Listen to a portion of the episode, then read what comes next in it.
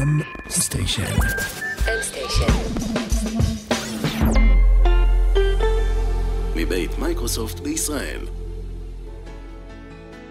היי, אני נטע שוורץ, וזהו פרק 7 בפודקאסט לימונדה. פודקאסט שמדבר עם אנשים שעברו כמה דברים בחיים ולמדו כמה שיעורים, והם רוצים לחלוק אותם איתנו. היום אני מארחת את הדס לב, מטפלת, רומנטיקנית, ציניקנית, שעברה מסע התפכחות וגילוי בשנות ה-40 לחייה, והמסקנה שלה, אף פעם אל תוותרו על החלומות שלכם. שלום הדס, מה שלומך? נהדר, מה שלומך? מצוין. אנחנו הולכות עכשיו אה, לדבר על הסיפור שלך, ואני רוצה שנתחיל מזה שתספרי לי על הילדות שלך. זה התחיל במאה שעברה. כמו כולנו. זה תמיד משעשע אותי להגיד שאני מהמאה שעברה. נולדתי כשיש לי רגליים עקומות כמו של פורסט גאמפ. אז מההתחלה הייתי שונה, הייתי הולכת עם ברזלים כאלה על הרגליים כדי שהרגליים שלי יתיישרו. כביכול נולדתי מקולקלת, אז ההורים שלי התחילו לתקן אותי. זה אומר לשלוח אותי לחוג בלט כדי שהרגליים שלי יתיישרו. זה אומר בגיל ארבע אה, להכריח אותי ללמוד לשחות, כי אה, אם חס וחלילה נצא לקרוז והאונייה תטבע, אז שהדס תדע לשחות. מעולם לא יצאנו לקרוז. אבל בגיל ארבע אני כל כך פחדתי להכניס את הראש לתוך הבריכה, שאבא שלי ממש עמד, אמר לי, אם את לא מכניסה את הראש, זה הסוף שלך, אז היה או לקבל את הסוף מאבא, או להכניס את הראש. אז הכנסתי את הראש, וידעתי לשחות את כל הסגנונות והכל. מגיל 12 התחלתי להיות ממש ענקית, זאת אומרת בגיל 12 הייתי מטר 69, ובגיל 13 כבר הייתי מטר 82 כמו שאני עכשיו. ובתקופת היסודי הילדים אה, היו רודפים אחריי הביתה, והיו צוחקים עליי, והיו מקניטים אותי. סיפרי והטאווילה והג'ירפה. ואני זוכרת שאני באה להורים שלי הביתה, חושבת להם, כאילו, ואני בוכה, והם לא יודעים מה לעשות. הם לא יודעים מה להגיד לי, הם אמרו לי רק ש... אבא שלי אומר לי, חכי תגיעי לכיתה ז', הבנים יגבהו. הם לא גבו. תגיעי לתיכון, הם יגבהו. הם לא גבו. תגיעי לצבא. אני עוד מחכה. הקרובים אליי ביותר לא, לא ידעו מה לעשות ואיך לעזור לי. אז התנתקתי, פשוט לא הייתי, פשוט לא הרגשתי, והייתי ילדה מאוד עצובה, ומאוד בודדה, ומאוד לבד. בעבר לא היה ריטלין, היה את מייקל ג'ורדן. הוא היה האליל שלי, היה שחקן כדורסל ב-NBA, וכיוון שהייתי אנקיסטית, אז uh, הכדור הייתה החברה הכי טובה שלי, הייתי כל היום למטה, וכל היום הייתי מכדררת ומשחקת, וזו הייתה ההצלה שלי. את כל העצבים מהילדים הוצאתי על הכדור. אם המורה דיברה אליי לא יפה, כי לא הייתי מאופסת, אז כל דבר, כל כך רציתי שאוהבו אותי ושיראו משהו אחר, והכל היה יוצא לי הפוך. כל מה שהייתי מוציאה מהפה היה יוצא הפוך. הייתי מאוד מאוד מתוסכלת, ומאוד מאוד עצובה, ומאוד מאוד לבד. והכדורסל היה המקום היחיד שיכלתי לפרוק. ולכן זו גם הסיבה ש... שכבר בכיתה ט' ידעתי מה אני הולכת לעשות בצבא. ידעתי, היו, היו לנו אז כמה אפשרויות, או שאת פקידה, או שאת מקית, או שאת מדריכת כושר קרבי. אמרתי, או, את זה אני רוצה לעשות. אז פשוט התחלתי להתאמן, הייתי רצה כל היום, עושה כפיפות בטן או שכיבות צמיחה רק כדי שאני אוכל להגיע לשם. אז אה, מה שנקרא, את תקופת הילדות שלי, היא לא הייתה כיפית, היא לא הייתה מוצלחת. אה, כיוון שהייתי גם טומבוי כזאת, אז גם בבית ההורים לא כל כך הבינו ולא כל כך ידעו מה לעשות. אז uh, התחושה הייתה של בדידות מאוד מאוד קשה, של לבד. כשהבנתי שאני מתקבלת לקורס מדריכות אימון גופני, לא הייתה יותר מאושרת ממני. כיוון שהספורט היה משהו שכל כך, כל כך, כל כך אהבתי והתחברתי, אז היה לי גם קל להיות שם, עמדתי מול אנשים ואמרתי להם מה לעשות, והרגשתי שאני, שאני בעננים. בגיל 19 אה, פגשתי איזה מישהו, איזה בחור בתחנה מרכזית, כשהיינו נוסעות באוטובוסים. מצאנו חן אחד בין השנייה, ואמרנו יאללה בוא ניסע לסוף שבוע בטבריה. אני מאוד אה, ספונטנית כזו. הרפתקנית. אני מאוד הרפתקנית, ואמרתי, או מגניב, אולי סוף סוף אני אמצא מישהו שאוהב אותי, כבר הייתי, את יודעת, מבוגרת, בת 19. ו... ולפני שנסענו, אה, יש לי, היה לי ידיד אה, מאוד טוב, שפגשתי אותו בחנות ברחובות, במקרה. הלכתי עם שתי חברות כדי לקנות להן ציוד לצבא. הוא ממש נפעם מהגובה שלי, וכזה בדקנו אחד את השני, והוא היה מופתע שאנחנו באותו גובה, ומאז נהיינו חברים, חברים טובים, ידידים. הוא היה גדול ממני בשש שנים. ולפני שנסענו, אז הוא נתן לי את הטלפון שלו. והוא אמר לי, הדס, אם משהו קורה, תתקשרי אליי. והוא ראה את הבחור הזה, הוא אמר לו, דיר באלק, תשמור עליה. נסעתי לטבריה, הקמנו אוהל, היה נחמד, אבל זה לא היה זה. הוא לא, הוא לא התקרב אליי, הוא לא רצה לגעת בי, ועוד פעם התחושה שלה לא טובה, ושלה לא מוצלחת, ולא אהובה, ואין לי סיכוי כבר שיקרה משהו טוב בחיים שלי. אז לשמחתי, הטלפון הציבורי הראשון שמצאתי, עשיתי טלפון לאריק, ביקשתי ממנו שיבוא לקחת אותי. מטבריה. הוא בא לקחת אותי מצומת גולני, כן. הוא גר בחיפה בזמנו. הגענו אליו הביתה, היה שבת בצהריים, אי אפשר לנסוע לרחובות. הוא ישב כזה על הספה, אני שכבתי על הגב ושמתי את, הרגלי, את הראש שלי על הרגליים שלו והתחלתי לבכות. לטף לי את השיער, וזה אומר לי מה קרה, ואני אומרת לו, תקשיב, כאילו, אין, אני, אני לא מוצלחת, אף אחד לא יאהב אותי, אני, אני לא אמצא אהבה לעולם. ופשוט הדמעות לא מפסיקות לזלוג. פתאום אני קולטת ש... שהוא מביט בי ממש עמוק לתוך העיניים, והוא מתקרב אליי והוא מתחיל לנשק אותי, ואמרתי, אוקיי, איך, איך זה יכול להיות? הוא גדול ממני בשש שנים, לא הייתי ממש אטרקטיבית, ורציתי רק שהזמן יעצור מלכת. זו הייתה הפעם הראשונה שהרגשתי שהלב שלי נפתח. הוא כל הזמן היה אומר לי כמה שאני יפה, והייתי ילדה עם מלא חדשקונים על הפנים, מטר שמונים ושתיים, עם שיער, הייתי עם שיער קצוץ רוב השנים, הייתי כמו בחור מאחורה, והוא ראה רק מה יפה בי, ורק מה טוב אצלי. ואני חושבת שמעולם לא הייתי שמחה, כמו שהייתי שמחה כשהייתי איתו. היינו הולכים ברחוב, הוא היה פתאום אה, מרקיד אותי, שולח אותי הצידה, עושה לי סיבוב, נותן לי נשקה וממשיכים, ואני הרגשתי שאני הולכת על עננים. הרגשתי שאני לא פה. מעולם לא הרגשתי אהובה יותר כמו שהרגשתי איתו. היינו הולכים לחתונות של חברים והיינו מטיילים מלא. הוא לימד אותי ערכים, זאת אומרת אם מטיילים בחוץ אז מרימים את הזבל מהרצפה. אה, אם מישהו מדבר איתי אז אני סבלנית כלפיו. הוא היה מפתיע אותי. פעם אחת הוא בא אליי, אה, אני בתורנות אה, הייתי קצינה בבה"ד 4, בזיקים. התקשרו אליי מהר מהחמ"ל, את חייבת לרוץ לש"ג, קרה שם משהו, אני מגיעה לשם, ואני רואה אותו מחכה לי. והלב שלי פשוט קפץ, פשוט רקד כל הזמן איתו. פעם אחת יצאתי מהבית, אני סוגרת את הדלת, אני רואה שמחכים לי שני פרחים של עץ אה, פיטנה, שיש להם ריח מדהים עם הלבנים, עם הצהוב הזה באמצע, וכתוב שם, צפרה טובה, אהובה, שיהיה לך יום נפלא. אמרתי, וואי, כאילו, לא יכול להיות יותר טוב מזה. כעבור ארבעה חודשים, אה, הוא עבד אז במשרד הביטחון, והוא קיבל עבודה במשרד החוץ בקנדה, והוא אמר לי, תקשיבי, אני עוד חודשיים אה, עוזב הכל ונוסע. לא ממש התייחסתי לזה, כי נהניתי מהרגע, והייתי מאושרת ושמחה, אבל התחלנו לספור את הזמן לאחור. זאת אומרת, יש לנו עוד עשרה מפגשים להיות ביחד, עוד שמונה, עוד חמישה.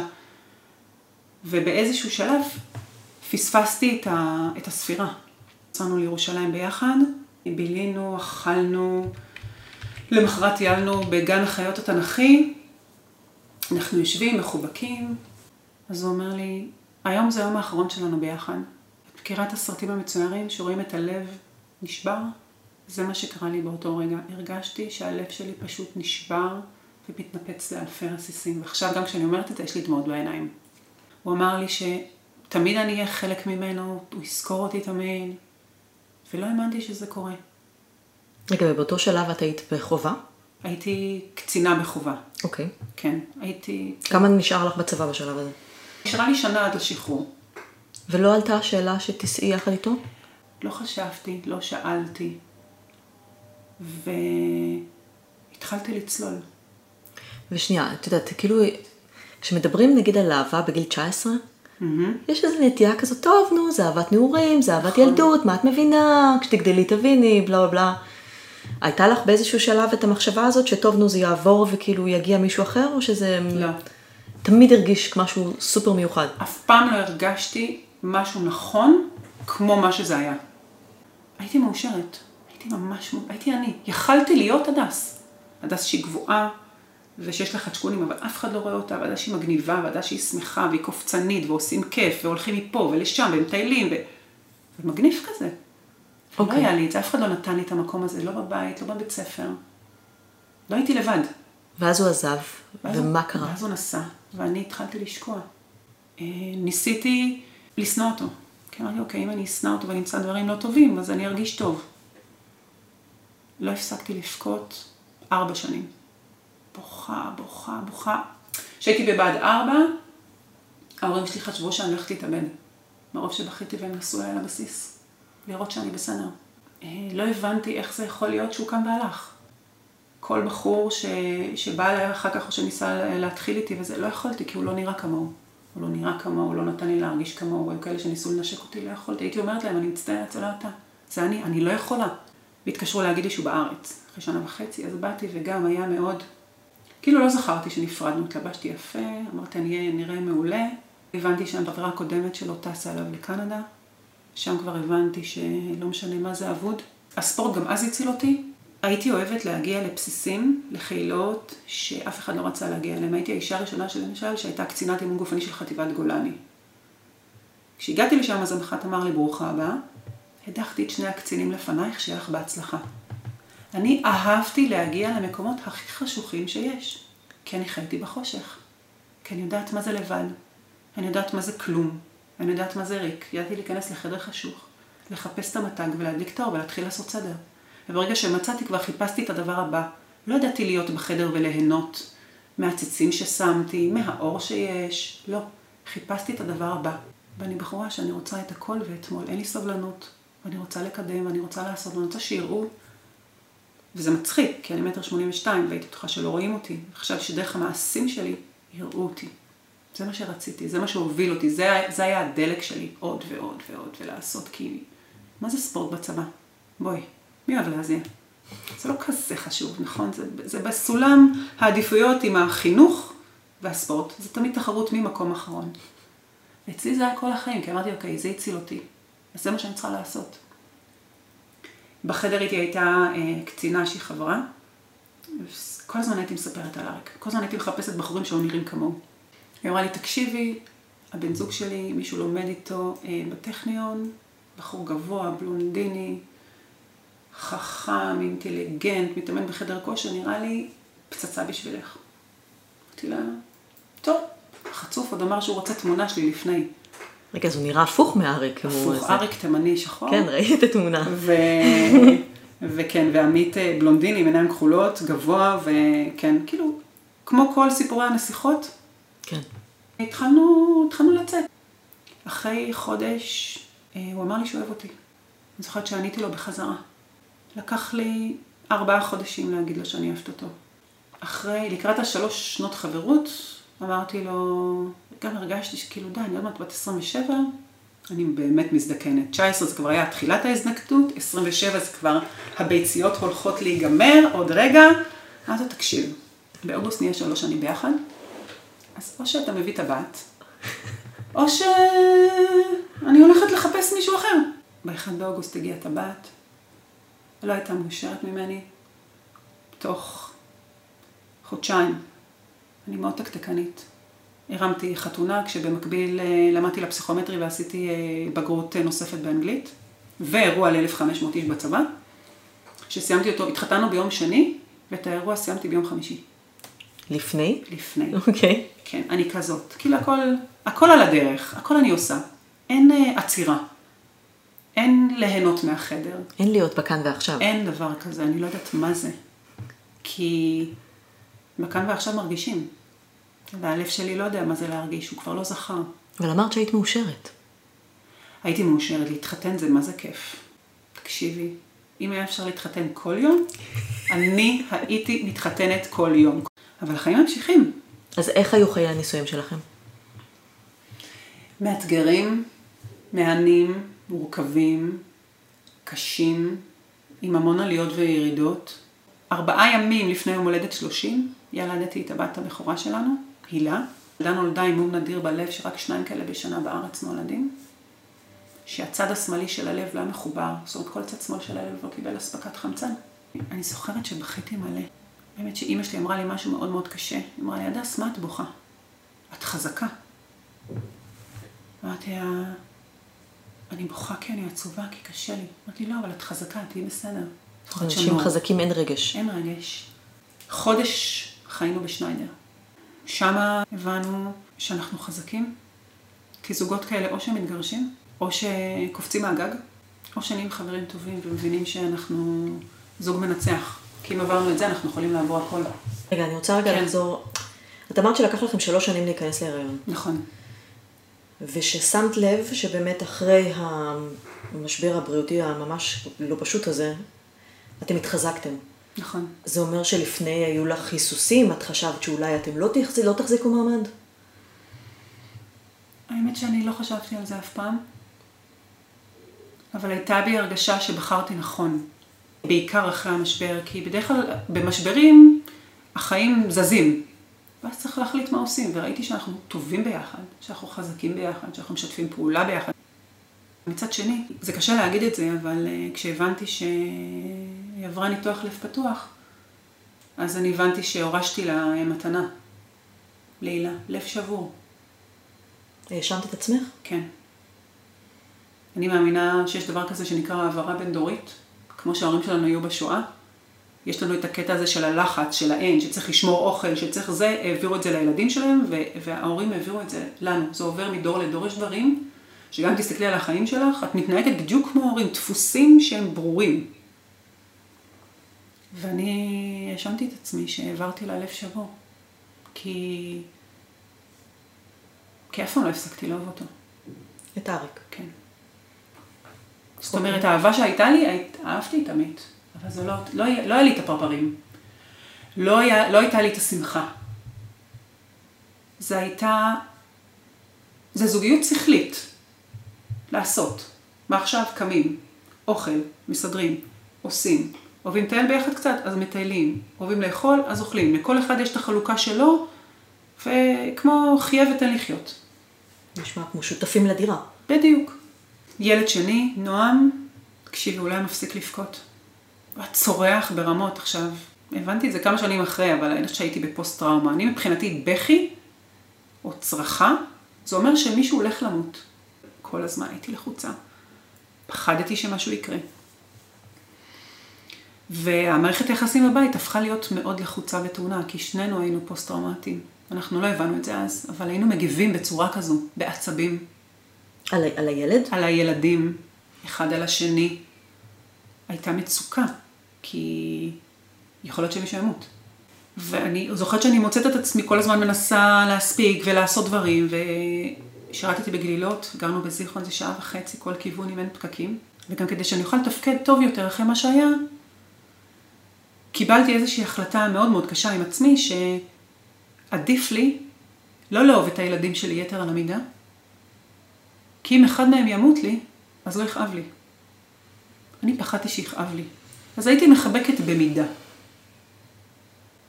יום אחד באתי לחבק, חיבקתי את נועם, הוא חיבק אותי חזק, ואז אמרתי לו, אני רוצה עוד חיבוק, הוא אומר לי, לא, מספיק לך אחד. הוא בן שלוש, שם נפל לי האסימון, ואמרתי, מה את עושה? ואז ניסיתי והשתדלתי יותר, אבל היה לי קשה. אני מבחינתי, זה שאיבדתי את אריק, איבדתי את החיים. וזה שכמעט איבדתי את הילדה, וואי, עולות דמעות. זה לאבד את החיים. היום קצינת אימון גופני של חיל מודיעין, זה התפקיד האחרון שלי, הייתי שם 16 שנים. והרגשתי שזה הממלכה שלי, עשיתי המון דברים שבצבא אף פעם לא עשו. טיפלתי במטבחים. אנשים הורידו בחצי שנה עשרה קילו, כי שיניתי את האוכל בחדרי אוכל. ארגנתי מרוצים ל-2,500-3,000 איש, וכל הזמן עושה, עושה, מגיעה הביתה, מכונה, טק, טק, טק, טק, טק, טק. פעם אחת אמא אמר לי, טוב, תנוחי. עכשיו, לא אהבתי את עצמי. חשבתי ש... שאם אני אהיה רזה, עם קוביות בבטן ורווח בין הרגליים כשאני עם טייץ, ואני נראית טוב, אז אנשים יאהבו אותי יותר. הייתי מדברת לעצמי בצורה, את לא רזה מספיק, את צריכה להתאמן יותר, את מכוערת, את שמנה. אה, עשיתי שני תארים בצבא. לא, הייתי צוחקת על עצמי שלמדתי מדעי הדשא בבר אילן. מדעי המדינה עשיתי תואר ראשון. זה היה נראה לי מצחיק להגיד שלמדתי מדעי הדשא. ירדתי על עצמי בכל מקום שיכלתי. וככל שירדתי על עצמי יותר, ככה הסביבה שלי ירדה אליי יותר. מה זה אומר?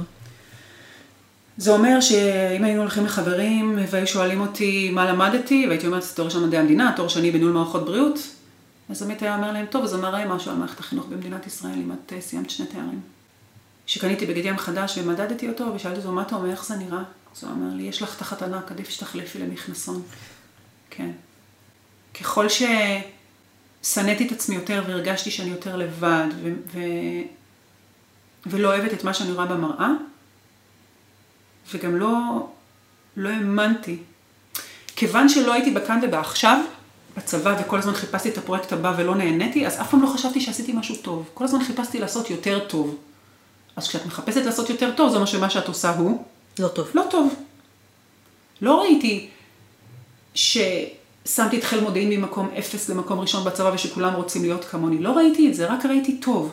מה ביצת הזהב הבאה שאני מוצאת? ואני מטילה טונות של ביצי זהב, יש לי טונות של רעיונות, ואני מביאה דברים, אני כמו אלכימאית, מ-0 ל-100, אבל לא רואה את זה. פשוט לא רואה.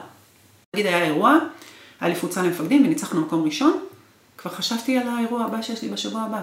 טוב, מה אני עושה, איך אני עושה, טה טה טה.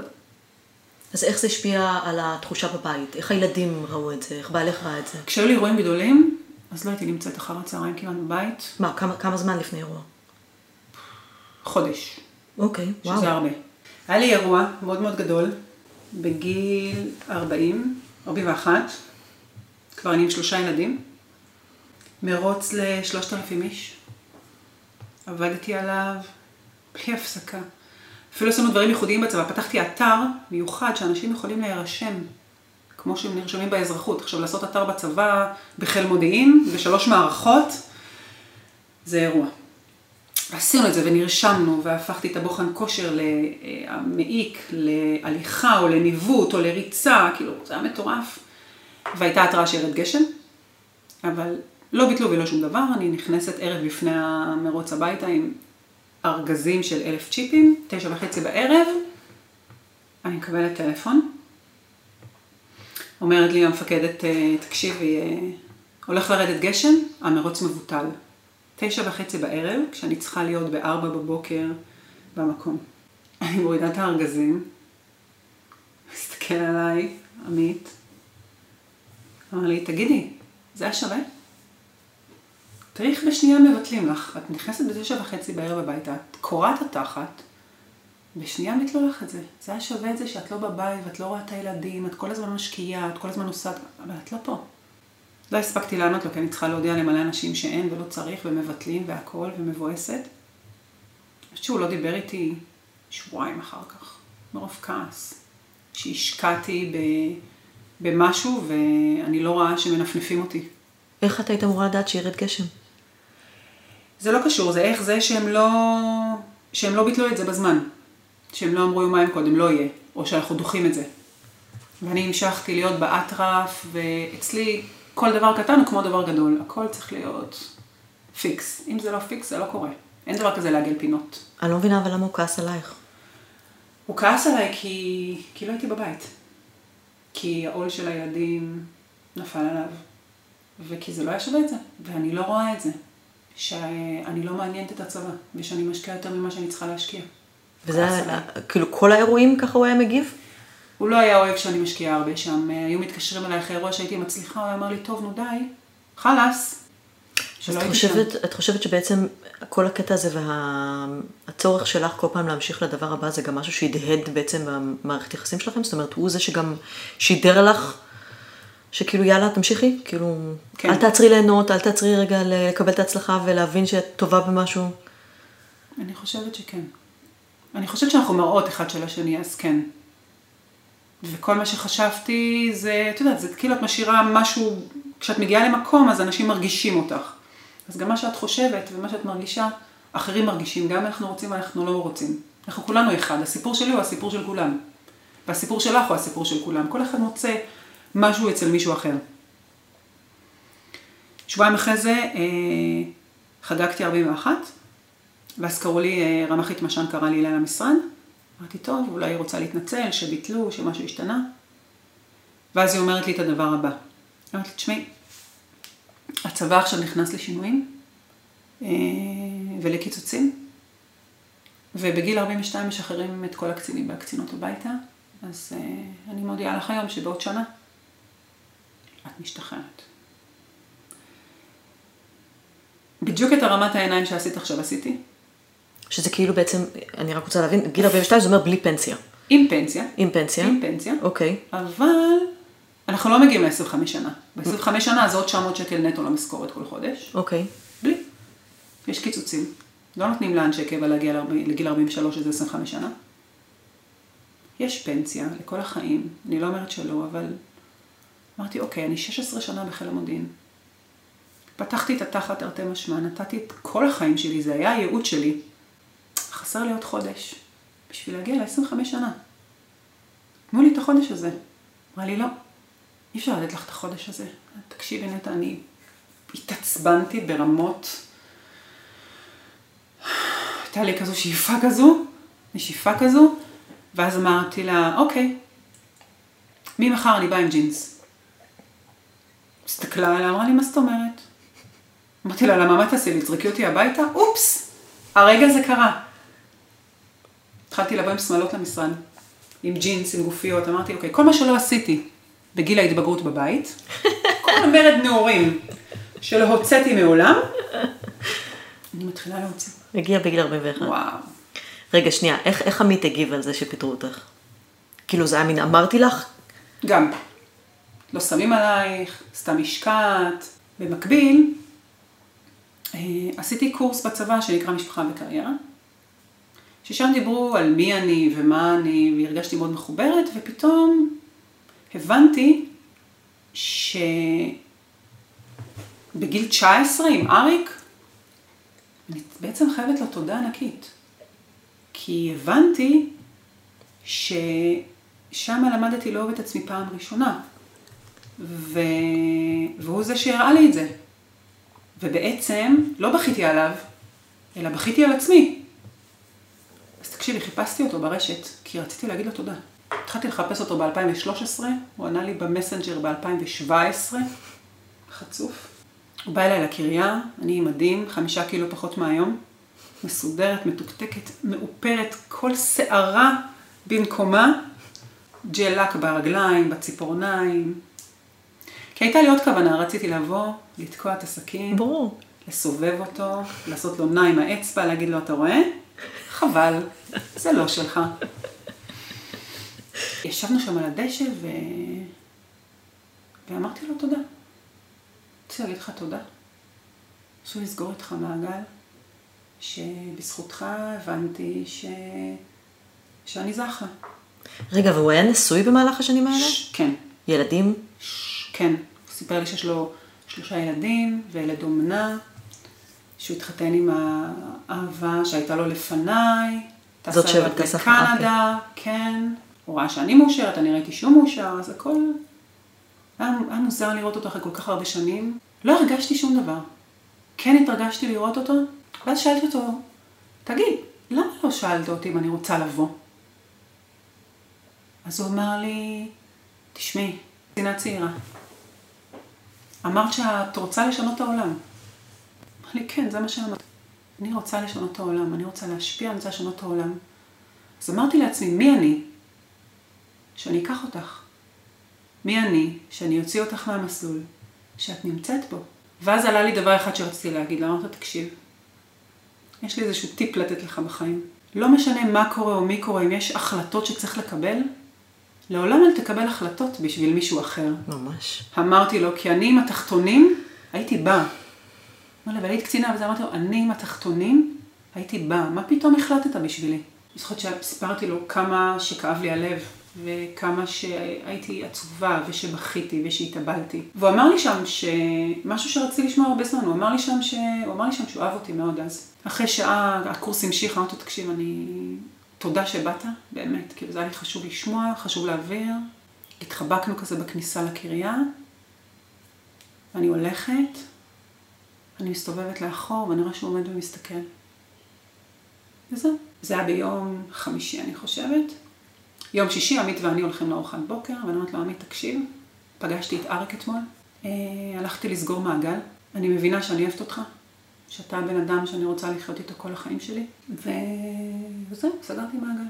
בשנה הזו של, ה... של השחרור, שאמרו לי שאני הולכת, עצרתי. זאת הייתה לי אפשרות לעצור, כי צריך לחשב מסלול מחדש. העצירה הזו גרמה לי לעשות עבודה פנימית מאוד מאוד חזקה, ולהתחיל לשאול מלא מלא שאלות. תמיד זה הבהיל. את כל השאלות שגם הייתי מעלה בפייסבוק, פתאום הייתי מצטלמת, מעלה תמונות, כותבת שירים, כותבת דברים, וכאילו אמר לי, מה, הוא התחיל, הוא, הוא נלחץ, אמרתי לו, ממה אתה נלחץ? אני אוהבת אותך, כאילו. אבל לא, הוא לקח את זה למקום אחר, והיחסים שלנו נהיו קשים יותר.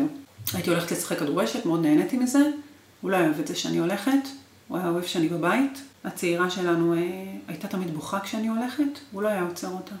הייתי הולכת עם חנק בגרון שאני חרא של אימא. בגלל שאת יוצאת לשחק כדורשת? כן. את גם ככה בעבודה, את חוזרת אה, זה, את הולכת לשחק בערב, את לא עם הילדים, אני כל הזמן עם הילדים, את לא ואת לא ואת לא ואת לא ואת לא ואת לא ואת לא ואת לא. עכשיו אמרתי לו, אני אוהבת את זה. שם הייתי הדס. הייתי הכי טובה, והצלחתי, והייתי מאושרת. אף אחד לא אמר לי מה אני לא. פעם אחת הוא בא אליי למשחק, והוא אמר לי, וואי, את שחקנית, מה זה גרועה? את לא זזה, את עושה כל הזמן אותו דבר. זו הייתה הפעם האחרונה שהוא בא גם. אני זוכרת שחברות שלי בקבוצה הסתכלו עליי, למה הוא מדבר אלייך ככה? מה אמרת להן? כלום. אבל זה היה הדיבור הפנימי שלי. אני אף פעם לא, נהניתי שם, אבל לא... לא האמנתי בזה עד הסוף. אבל זאת הפעם הראשונה שמישהו אמר לך למה הוא מדבר אלייך ככה? כאילו שמישהו שיקף לך איך זה נראה מבחוץ? לא, שנים אמרו לי את זה, יש לי גם חברה טובה, מיכל, שאמרה לי את זה במשך שנים, ובחרתי לא לראות. הייתה גם איזה פעם אחת ביום הולדת, שלקחתי את הילדים והלכתי אליה ואמרתי לו שאני לא חוזרת הביתה. כי הוא דיבר אליי מאוד לא יפה. וגם לילדים. אבל בסוף חזרתי. זאת אומרת, היו לנו עליות וירידות, יכול לדבר אליי לא יפה. אני חושבת שקוראים לזה סינדרום האישה העמוקה. כן. לדבר אליי לא יפה, ואז לי, הוא היה מתנצל, והוא היה משנה שבועיים עד הדבר הבא. ואז עוד פעם. זה היה ups and downs, ups and downs. אבל באפס הוא כן אמר לך דברים טובים עלייך? או שרק התנצל על זה שהוא אמר התנצל. משהו לא? אוקיי. שהוא היה לא בסדר, ושלא יהיה ככה, ו... אני זוכרת שאמרת לי בשיחת טלפון שזה, המערכת יחסים שלך איתו מאוד הדהדה את המערכת יחסים של ההורים שלך. נכון. כי אני חושבת שהרבה ניצולי שואה, בגלל כל מה שהם עברו, הם פחדו לתת אהבה לילדים שלהם, והם גם לא ידעו, כי לא היה מי שיחבק אותם. הם נשארו ילדים. אז כשהשריר של האהבה הוא לא קיים, ואת לא יודעת מה זה לחבק ומה זה לקבל אהבה, את לא יודעת להעביר את זה הלאה. הסבא וסבתא שלי עשו הכי טוב שהם יכולים. גם ההורים שלי בשבילי עשו הכי טוב שהם יכולים. את זה אני מבינה היום, אז לא הבנתי את זה. אז רק ראיתי שאני לא טובה, ושאני לא חכמה, ושאני לא יודעת, ושאני לא מוצלחת. והתחתנתי עם אה, בן אדם שהוא שני ההורים שלי. אז כשאת אומרת בעצם שהמערכת יחסים שלך עם עמית דומה לזה של ההורים שלך, את מתכוונת ההורים שלך כלפייך, לא אחד כלפי השני. ההורים שלי כלפיי. שזה היה ברור שצריך לקרוא אותי לסדר, צריך לאפס אותי. צריך לצעוק עליי כדי שאני אתיישר. לפי ההחלטה של איך שהוא רואה שאת צריכה להיות. כן, כי ברגע שצועקים עליי, ברגע שצועקים על הילדים, אז את יודעת, כשצועקים עלייך, אני הייתי בהלם, הייתי בפריז. זה אומר שעשיתי משהו לא בסדר. זה אומר שאני לא בסדר, וזה אומר שאני צריכה לתקן. אז ככה, זה הלופ. לכל אחד מאיתנו יש כל מיני סוגים של לופים. זה היה אחד הלופים שלי. לופ אחד כזה, לופ אחד של בכי או צעקה מהילדים, זה אומר שמשהו הולך לקרות, ואני חייבת, ש... חייבת שיהיה שקט. אני לא יכולה לסבול רעש. חייבת להשתיק, חייבת לרצות, חייבת שהכל יהיה בסדר ובמקום. מה גרם לזה שפתאום נפרדתם? מה היה השינוי? היה להילה יום הולדת 11.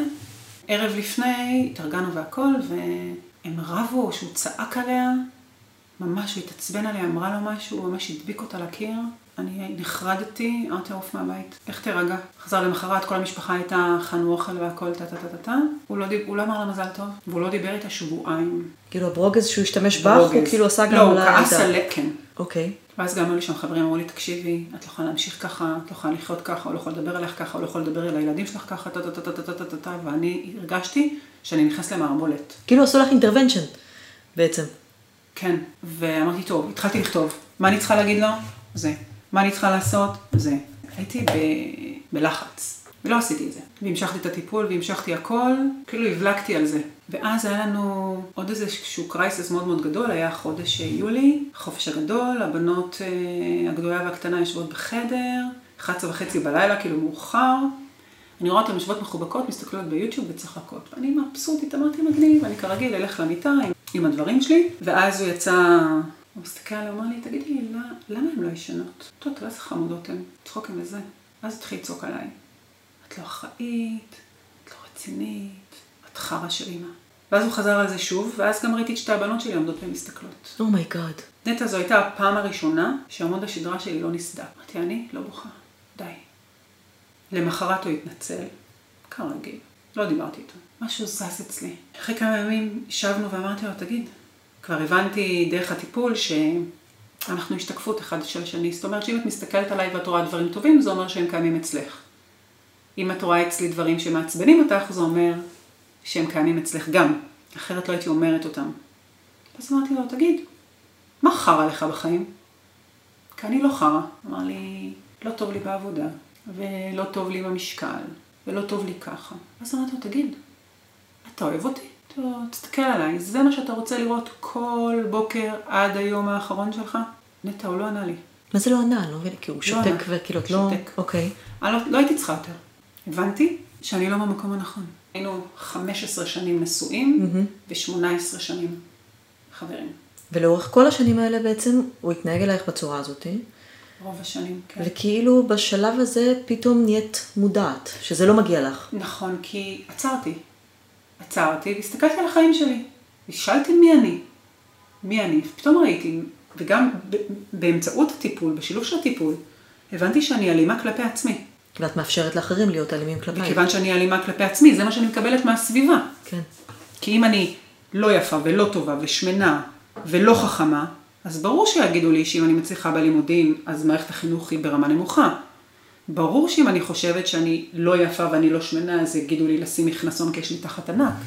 כי כל מה שאני חושבת על עצמי, זה מה שהבנתי מהטיפול, שכל מה שאני חושבת על עצמי, זה מהדהד בי מבחוץ. אני השתניתי. מיום אחד ליום שני. זה כאילו בשניות. ואז מה? היה מאוד קשה להכיל את זה, לעמית היה מאוד קשה להכיל את זה, ואז אה, ישבנו, הלכנו לבית קפה ואמרתי לו שאני רוצה ש... שנפרק. חשבת. ללכת לייעוץ זוגי או שזו לא היה אופציה? היינו.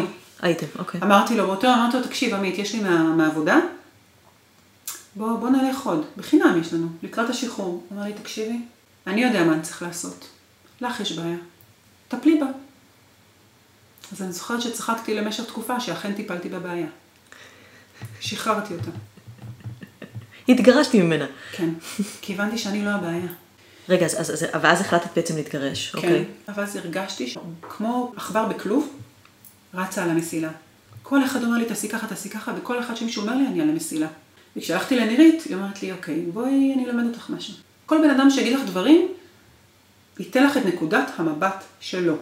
הוא יספר לך את החיים שלו. ואז שאלתי, התחלתי לשאול את עצמי שאלות. את רוצה מלחמה? לא. את רוצה לשמור איתו על קשר? כן. שמתי יד על הלב, שאלתי. ואחת השאלות הייתה, האם הוא אבא טוב? ואחת השאלות הייתה האם הוא אבא טוב, והתשובה הייתה כן. האם מגיעה לו עוד הזדמנות?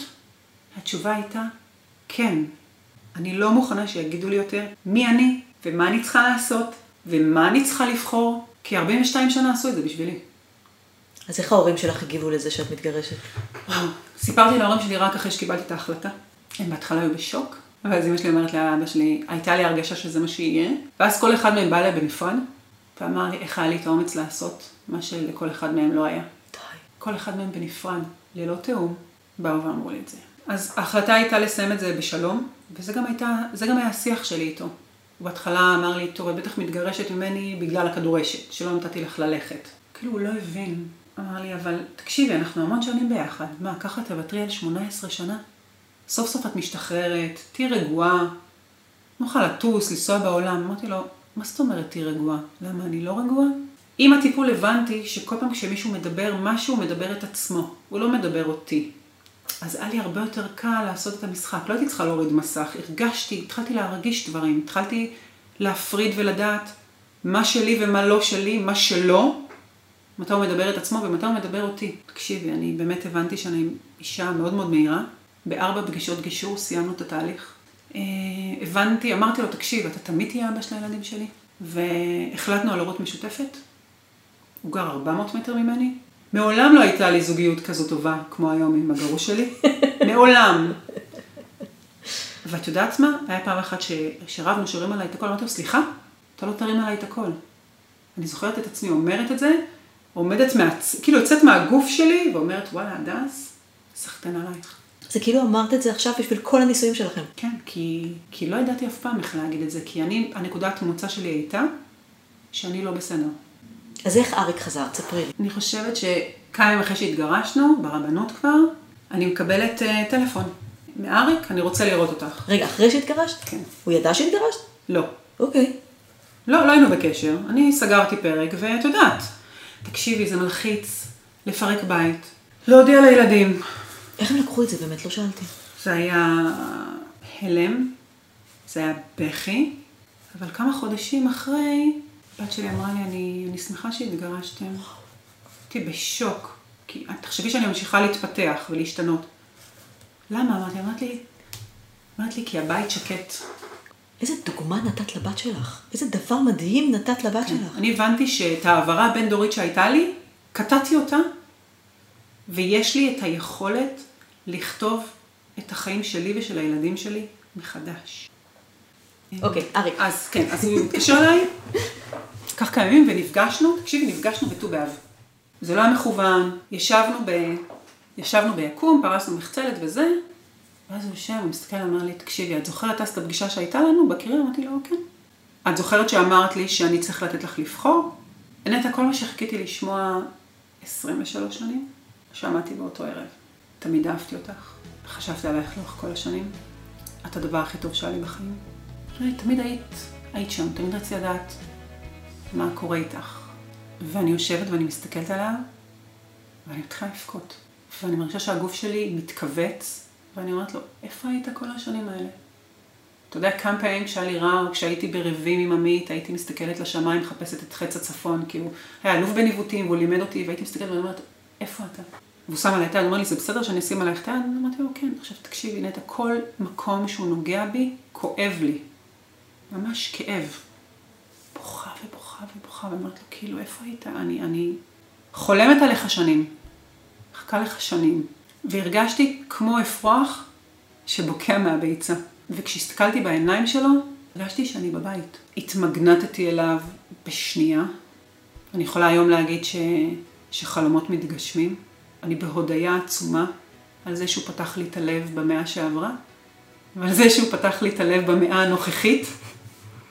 אני מאמינה באהבה, ואני מאמינה שהשיעורים שבחרתי בחיים הנוכחיים האלה, זה להיות בכלא. להיות בכלא. כן. את לא יכולה להיות חופשייה אם את לא יודעת מה זה להיות בכלא.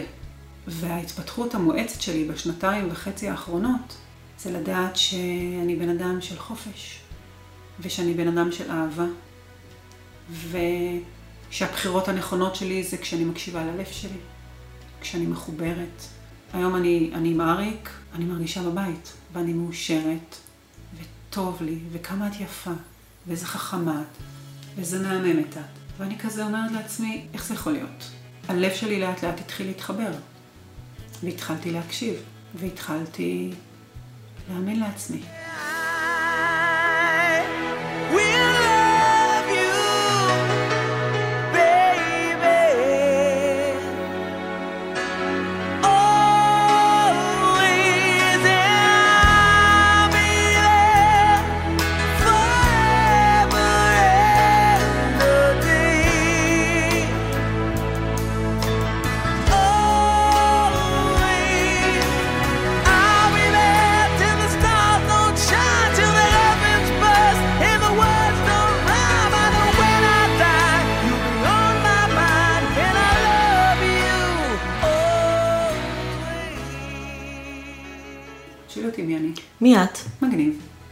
אני הדס, הדס לב, שיניתי את שם משפחתי ללב, הייתי לבקוביץ' בנעוריי, הייתי לייבוב בנשואיי, ונשאר הלב.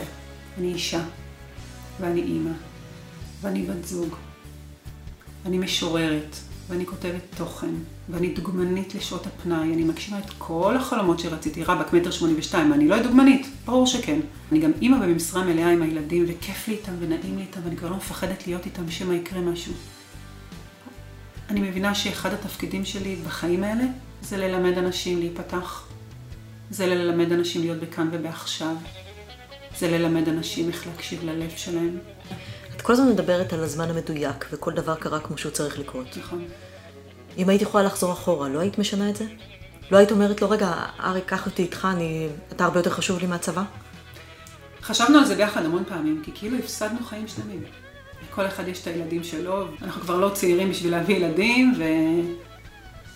כאילו, וואי, זה 23 שנה שכאילו הלכו לפח, אבל אני אומרת לעצמי, לא, הכל מדויק, כי אם לא הייתי עוברת את השנים האלה, של עוד קצת כלא, ועוד שנאה עצמית ועוד, זה לא הייתי מי שאני היום. הייתי ילדה בת 19, סופר תמימה, הולכת אחרי אהבת נעורי, הוא היה בן 26. אי אפשר לדעת לאן החיים יובילו. יכול להיות שהייתי עושה גם כן אה, מה שהוא אומר לי ומה שזה, והייתי מתעוררת בוקר אחד. את זוכרת את הסרט דלתות מסתובבות? כן, אני מתה על הסרט הזה. זה בדיוק זה. מה היה בסוף? לגמרי. היא נכון. הייתה איתו בסוף, נכון. אז מה זה משנה? הוא תמיד אומר שתמיד הייתי כזו, תמיד הייתי שמחה, ותמיד הייתי חכמה, ותמיד הייתי אינטליגנטית. את מבינה שאני לא זוכרת את זה? הוא אומר לי, לא השתנה, תמיד היית כזאת. אמרתי לו, יכול להיות, אבל אני יודעת היום שיש לי עומק. אני מאמינה שבני זוג צריכים להתפתח ביחד. וצריכים להיות באותה אה, סוג של רמת התפתחות ומודעות כדי ללכת יד ביד. אני היום יודעת שאם יש משהו שמפריע לי, אני אדבר אותו. אני לא אשתוק, אני לא אשתבלל. אני יודעת שאם יש משהו שמפריע לו, הוא יבוא ויגיד לי, בהתחלה לוקח לי שבוע, אחרי זה היה לוקח לי יומיים, היום באותו יום אני אומרת, אם אני כועסת, אני אומרת שאני כועסת. ואז פותרים, לא משתבללים וכועסים ולא מדברים, אלא מדברים על זה. אז לא, הכל מאוד מדויק. זאת אומרת, אין חרטות, אין דבר כזה חרטות, אין משמעות. אי אפשר לחיות בחרטות, זה עושה קמטים ושיער לבן בשיער. אוקיי, אז רק תסכמי מה את עושה עכשיו בימינו. אני, כיוון שהבנתי שאחד הדברים החשובים שלי זה לחבר אנשים ללב שלהם, אז כבר סיימתי כמה קורסים. אני מטפלת בשיטה שנקראת איזון חיים. הגוף והנשמה הם אחד, זה תהליך שהוא מדהים. אני בזכותו שיניתי את החיים שלי. אני יודעת שיש לי את הכלים ואת היכולת לעזור לאחרים להתחבר ללב ולרגש שלהם, והכי חשוב זה להביא שקט. אני חושבת ששנים חיפשתי שקט. והיכולת לתת לאנשים קצת שקט ושלווה והקשבה פנימית, זה דבר שהוא מאוד מושך אותי, ואני רוצה לעזור ולתמוך באנשים בנושא הזה. גם יש לי אה, מוצר שנקרא יומן מסע, יש לי פטיש מטורף למחברות, יש לי מעל 100, אוסף של 100 מחברות בבית, בערימות, ואת יודעת מה אני הכי הרבה עושה? ואני נהנית מזה? Mm-hmm. כלום. אני קמה בבוקר, יושבת במרפסת עם הכוס קפה, בוהה בשמיים, ועושה כלום, כי אני מבינה שרק במקום שאני מצליחה להגיע, אפילו אם זה כמה דקות ביום לכלום, שם אני מוצאת את כל היצירתיות שיש בי, את כל הרעיונות החדשים, כי מהכלום נוצר הכל. תודה רבה לך. באהבה.